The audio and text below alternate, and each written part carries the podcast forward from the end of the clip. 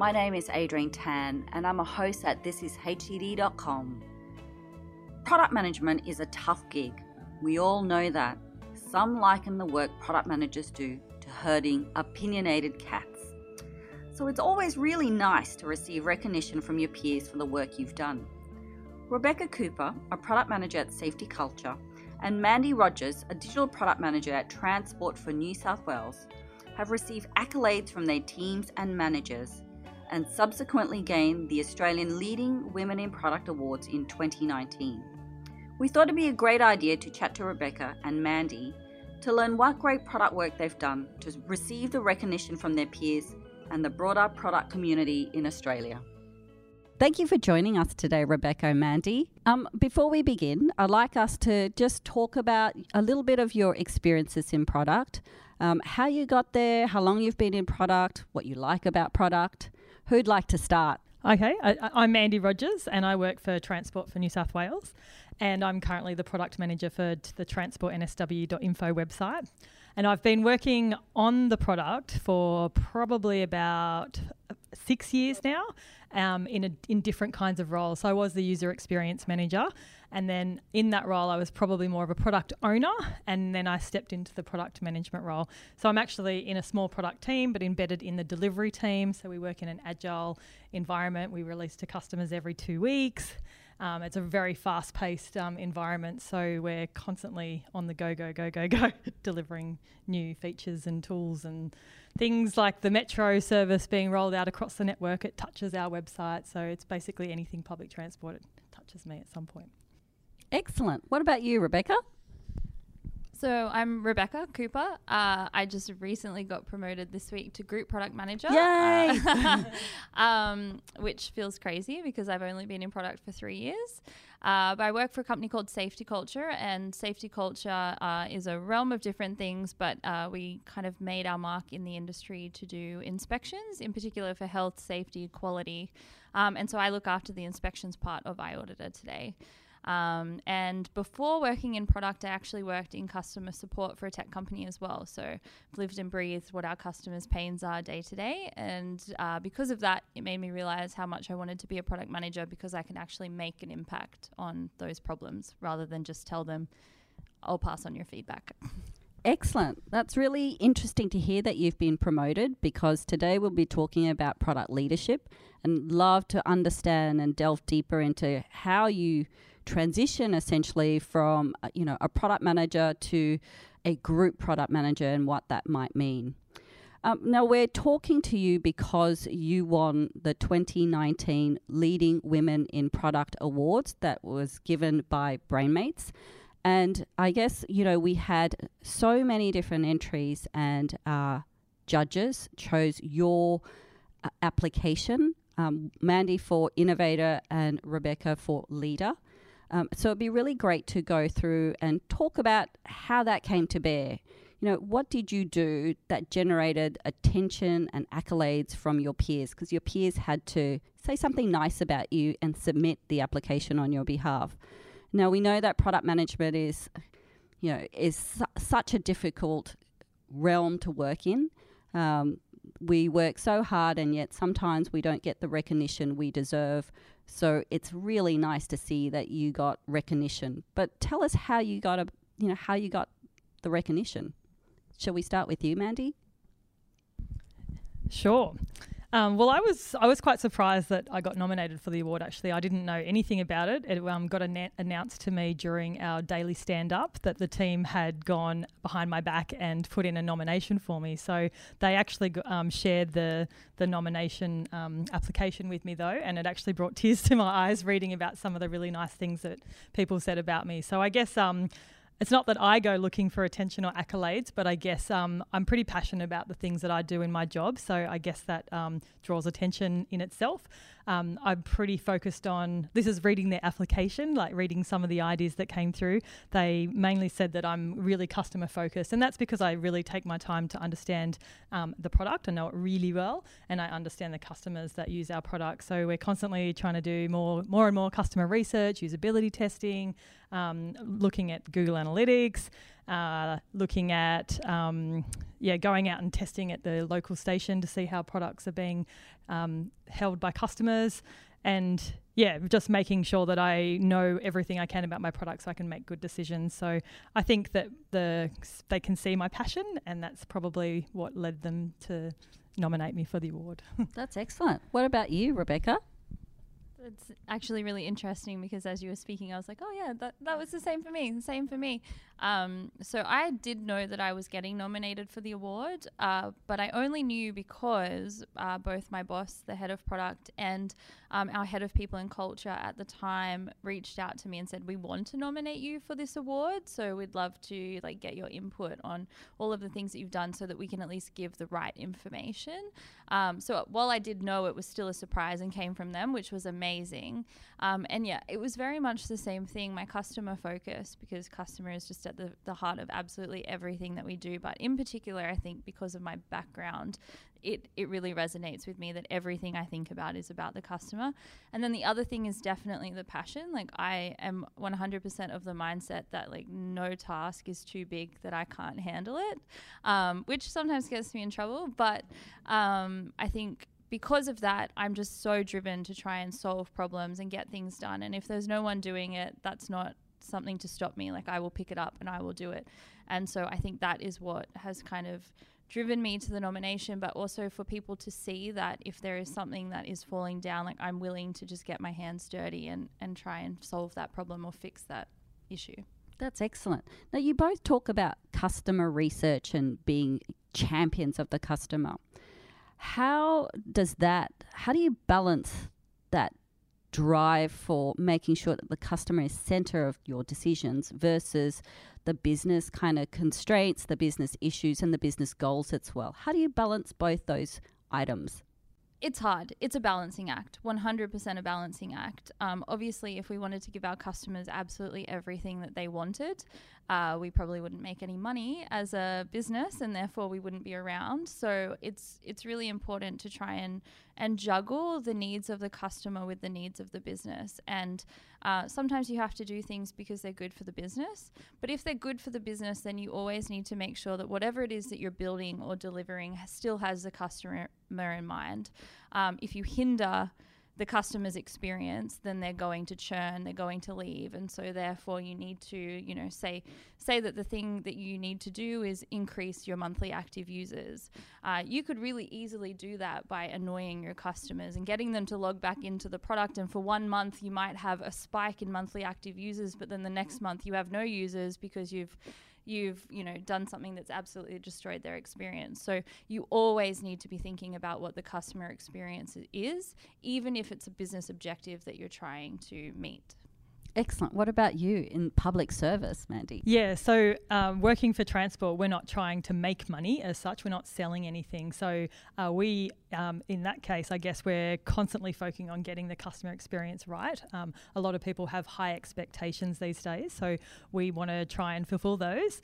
We do have a lot of challenges though. It's a web it's web development and we're integrating with things like third-party APIs where we don't always have control over. So we have to make sacrifices and we always try to balance that and um, problem solve. So, you know, if we find a problem, we might look at other ways we can do something so that we can try and maintain as, as much of a customer focus as possible and keep the user experience okay um, without having to completely sacrifice everything. So it's, a, it's one of our big challenges that we face every day dealing with te- technology constraints.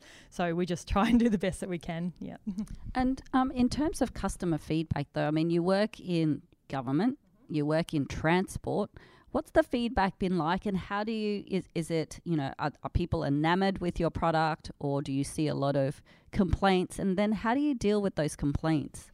Yeah, so we do get a lot of customer feedback. Um, a lot of it, I would say, is probably around the data, and there is a program of work, um, of, so where we're trying to improve the data. So most people are more concerned about, you know, why their bus didn't show up, those sorts of things, things that I don't have complete control over. However, we do have the teams within the same division who are constantly striving to try and improve data quality across the network. But Um, it is pretty uncommon to get positive feedback, I have to say, but we do occasionally get it, and that's really nice when people sort of say, "Hey, we really love what you did in the last release" or something. So that's really nice. But yeah, we just look at customer feedback and look at if there's any trends or any things that are spiking, and then we sort of see if there's something that's changed, if we have to fix something, or if there actually is a problem that we need to go and fix. So yeah, we definitely keep track of all of that and make sure that we prioritize it in with everything else. Excellent. Um, you, you talk a lot again. I'm going to harp back on the customer experience, um, and you're so focused on designing that um, pleasant, engaging experience for your customers. Do you guys work with designers, uh, user experience designers, and where does the boundary lie between what they do and what you do as a product manager? So at Safety Culture, uh, definitely we work side by side. I actually sit next to two designers. We are very fortunate that I actually have two designers in my team. And the reason for that is one of the things that we've found is that uh, designers working in a pair is just working really well for us. We have one who's really strong at UX and one that's really strong in UI, and they're actually both teaching each other uh, their strengths, which is amazing. And it's not going to be like that forever um, because obviously it's a luxury to have that much uh, design resource, but um, it's working really well for us at the moment. And so I sit side by side, and the way that it kind of works for us is I determine as the product manager what the roadmap is, why we're solving a problem that we're solving, and then they determine how we actually solve that problem. So they get really deep into what the customer's needs are, whereas I get really deep into the reason why we want to solve this problem for a customer. Excellent.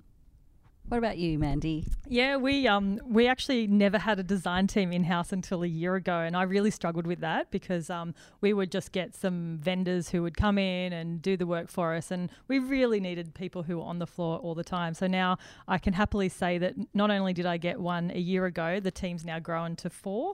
So we've got four designers, and I oversee everything that they do. So um, we have a daily stand up every morning to talk about um, what it is that they're working on. Um, and so I'll basically brief them on yeah what it is that we're trying to solve. They'll go away and do any research that needs to come and happen, present it back to me um, or the team. There might be business analysts involved as well. Um, we work out what we think the best user flow is. They might go and then prototype it, work with developers to see what's achievable and um, technically feasible.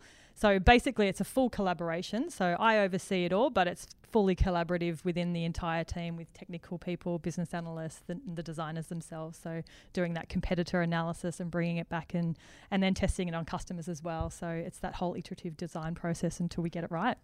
Is it fair to say that for both of you that you're um, essentially identifying the problems that you want solved, and your designers are then going to look at ways to solve it, or is that a little bit different for you, Mandy? Yeah, not always.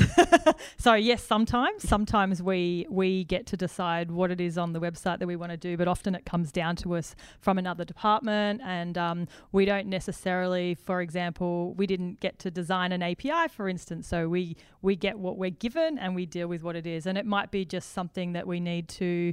Um, so, for example when they rolled out contactless payments across the transport network, so you can pay with your credit card. They needed a way for the customer to be able to log in to view their credit card, um, the breakdown of their fares, basically. So that was kind of the brief that we got given. We got to then go away and work out that, what exactly that looked like, but within the constraints of the technology that we had. So, so yeah, we we got given a problem to solve, um, but then we defined within the boundaries of the technology yep, yep. what we could do to make it the best user experience possible. Right.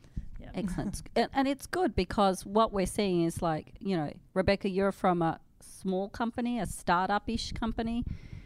So growing, scale up, scale up. How, how, how's that? Scale up company? Yeah, I would say, say scale up. We are about 320 people globally, about 150 people in our Sydney team.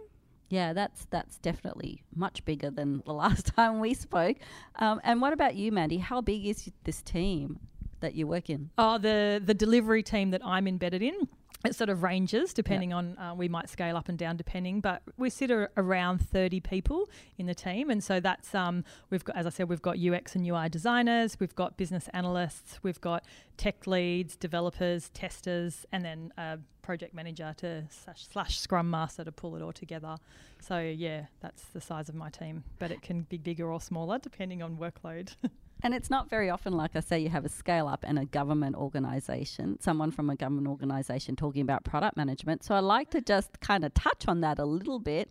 Um, and maybe you can talk about, well, I don't know, what's it like doing product in government and what's it like doing in scale up? And then maybe we could, you know, pick out the pros and cons, identify the differences. Yeah, well, I'd say that um, th- about three, it was only about three years ago that we actually started on this journey. So prior to, it was 2016 actually, we, we had three different websites a desktop, a mobile, and a text only website. And it was all outsourced to two separate vendors. And they we needed to um, we needed to have one single website for all, all of transport because there was Sydney Trains website, the Transport Info website, there was a buses website. So we needed to have a, a single source of truth for customers basically. And in order to do that, we had to rebuild the site from the ground up and we needed it to be scalable and flexible. We needed to put it in the cloud. So we completely transformed the way we worked. And that's when we started, you, know, using the agile methodology. And so that's when we brought in a product manager to sort of lead the team. But we were learning as we went. We had a scrum master who came in, a, a scrum coach who actually had to teach us everything from scratch because we didn't know anything about agile. We'd only ever done waterfall, where you'd you know do this 300 page specification document, send it off to Germany to get something built, brought it back to start testing, and by the time you delivered, you you you you wanted the next stuff, and we had to wait. So we actually really embraced agile, um, set up a really good team, a mixture of people who had worked in agile before and those who'd never, you know, the, the existing team members, and we were really quick to get on board. And we're now like the the the what is it the poster child um, within transport because we just um, can I swear can I get Yeah. shit done Yeah. we get shit done Yeah. so yeah people come to us and they're really pleased with the with the pace and the velocity that we can get things done because we're just a really high high um, functioning team now we've been doing it for a while That's amazing. And that's so good to hear that you can get a well functioning team in a really large, complex, bureaucratic organization. So cheers to you. Uh, so it it's actually quite similar in that regard. The way in which our teams work uh, is still very similar as well. I would say the biggest difference is that uh, safety culture is definitely a product led company. Our COO got up and stood in front of the company today and said we're a product led company. So uh, the whole business understands that, and so product management has a really fundamental role in our organization. Um, we have about eight product teams, I believe um, roughly around 80 to 90 engineers in total. And so the way in which it sounds like it works um, at Transport for New South Wales is very similar to how it works at Safety Culture in regards to the way that the teams are set up. Uh, the d- biggest difference is probably that it's chaos in terms of uh, we've got eight different teams all trying to work on the same product, running in different directions. Uh, everyone's got different goals that they need to meet, uh, which all align to our company objectives, but it's like everyone just steps on each other's toes a lot. And so uh, we're trying to figure out the best way for us to kind of all work together and unlock ourselves from the inter- interdependencies that we have.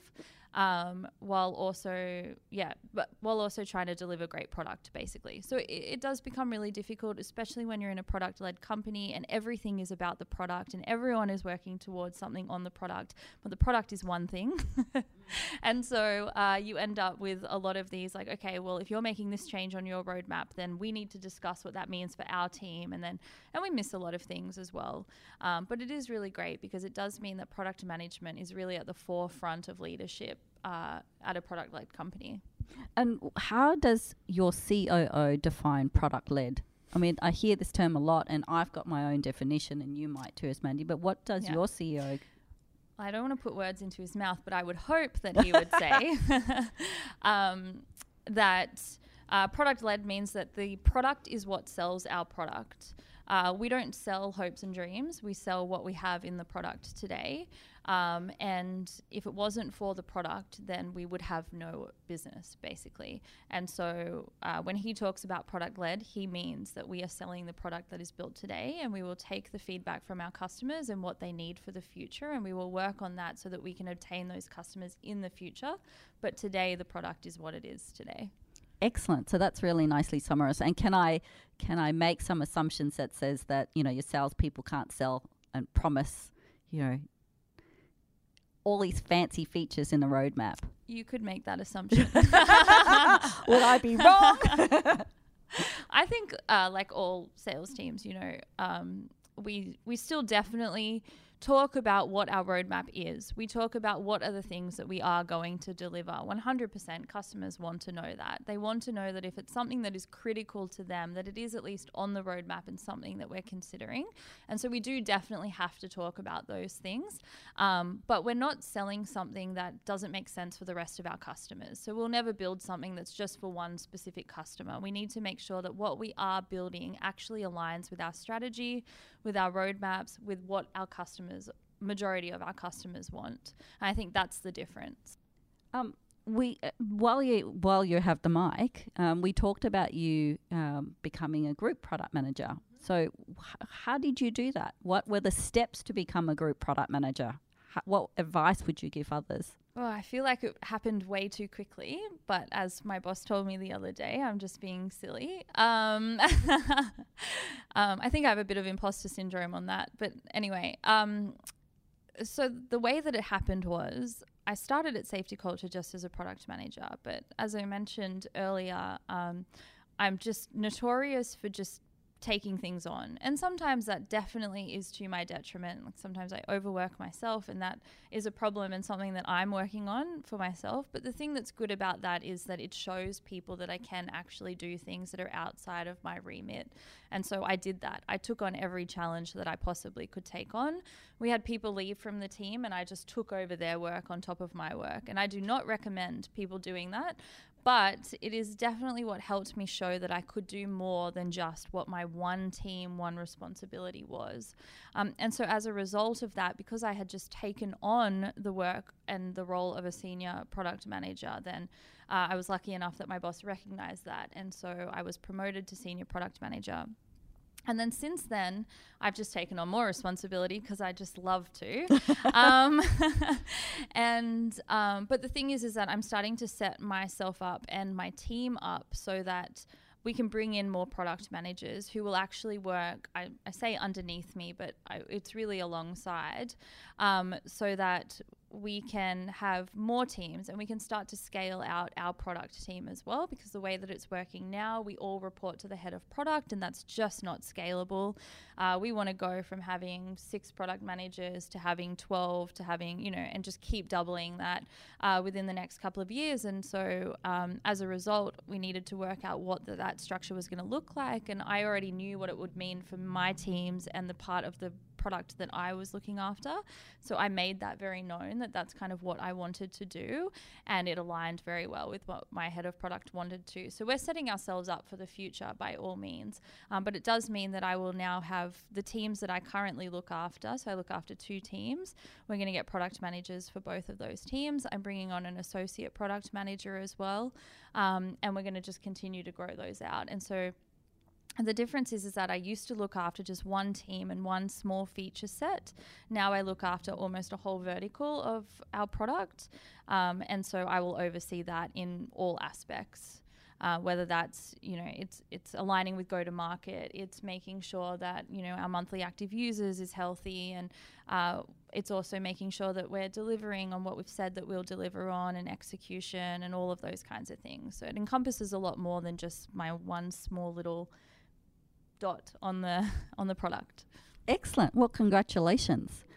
And Mandy, you talked about moving from a PO role to a PM role. And what was that like? And is that seen as a, um, I guess, a, a career advancement at, at Transport? Uh, I think so. Yes, it was. Um, yes, so I, as I said, I was the user experience manager, but I was basically the product owner. So when um, stories were being completed, they were being demoed to me, and I would be marking them as done, basically. So stepping into the product manager role was a step up for me um, because then I got to own the roadmap as well. Whereas before I was really just in the delivery space. But what it's meant is I've been become the product manager and the product owner. yes, so you've taken nobody else took that over. So I'm yeah owning this the strategy and the roadmap, as well as helping the team to deliver as a product owner as well. So I'm kind of that whole um, circular motion from from the start right to the through to the end. So um, yeah, So, but I, I love it. I really do enjoy that part. Uh, and it sounds like both of you took on extra work to demonstrate your capability and your desire for um, a, a new role. Um, is that kind of sustainable, taking on more? Not forever, no. And so, what are your steps to kind of alleviate some of that? Yeah, I think um, as long as you've got a business where they um, listen to you, so if if more like more staff are being added into um, your role, so yeah, for me, um, I think taking on the product manager role, it has made me extremely busy. But I've recently had a got got a product manager who's now reporting to me, Mm-hmm. so he is taking on um, some of the work that I would normally do. So, and that was expressed that you know I'm too busy, I'm too busy in meetings, and I can't get everything done. So, um, my organisation listened and was able to provide me with some of the support. So that's actually quite new. So we're still working out ways Mhm. of working, but it's um yeah I think that as long as they recognise that um the the support is needed, especially when the roadmap p- keeps growing outwards as they give you more things to deliver, that the supports um that the company supports you and gives you what you need. Excellent. It's definitely not sustainable.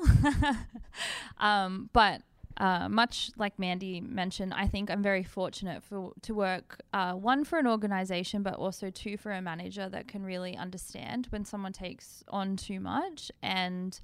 Uh, we can work out the contingency plan. So as long as it's not forever, you know, I think I, I was just trying to remember what that saying was, which I still can't remember. Something about like do the job you want, not the job you're in um, which is very true. Um, you know, you need to be able to show that you can actually do the role that you want to get to that next level.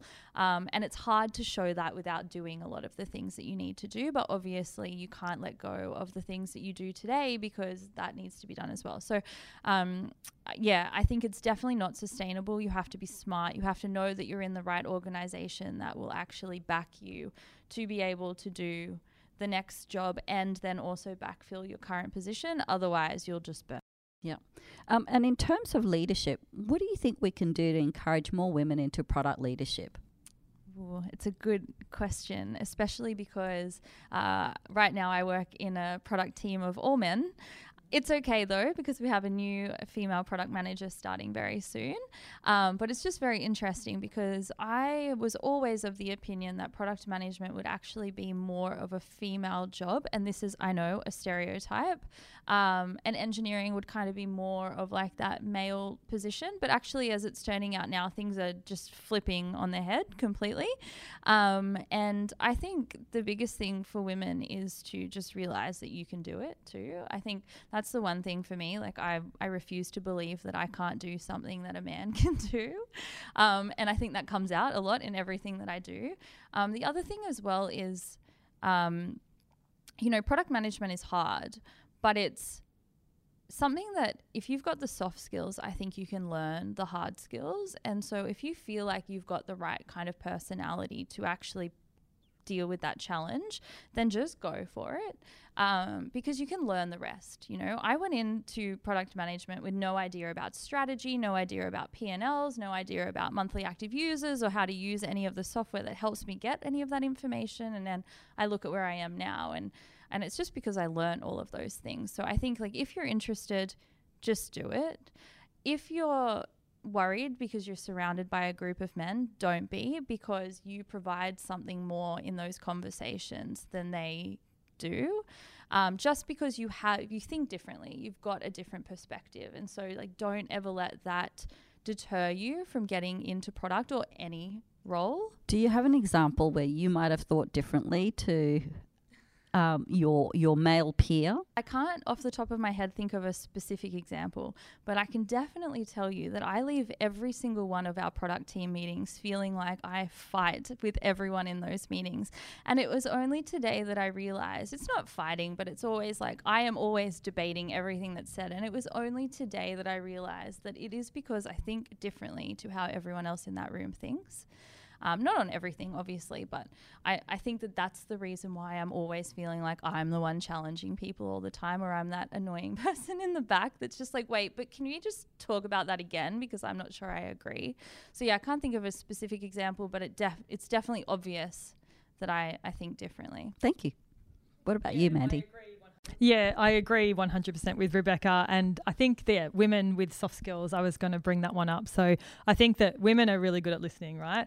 And um, and that I think that's a really big part of a product manager's job. Like you got to listen to what your customers want, you got to listen to what the business wants, you got to listen to what your stakeholders want, and you need to. You don't have to make all the tough decisions on your own. So I fully encourage collaboration within the team, and I'm constantly asking for people's opinions. You don't have to have all the answers. If you're not technical enough, then ask somebody who's technical.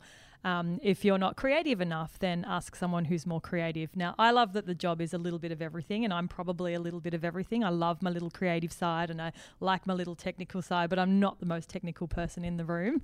So I just encourage women to just give it a go. I mean, there's great training courses out there, Brainmates. Thank you. I've done the Brainmates course for product, and I thought it was excellent because I didn't really when I started in the role, I wasn't actually didn't actually have the foundation of what a product manager is. I was kind of already doing a lot of that stuff, but that gave me the structure I needed. So get out there and get some training. Just jump into the role. As long as you understand your customer and your product, and you back it up with your analytics to prove things, then you can make just make the right decision. So give it a go. Excellent. Any final last words? Just do it.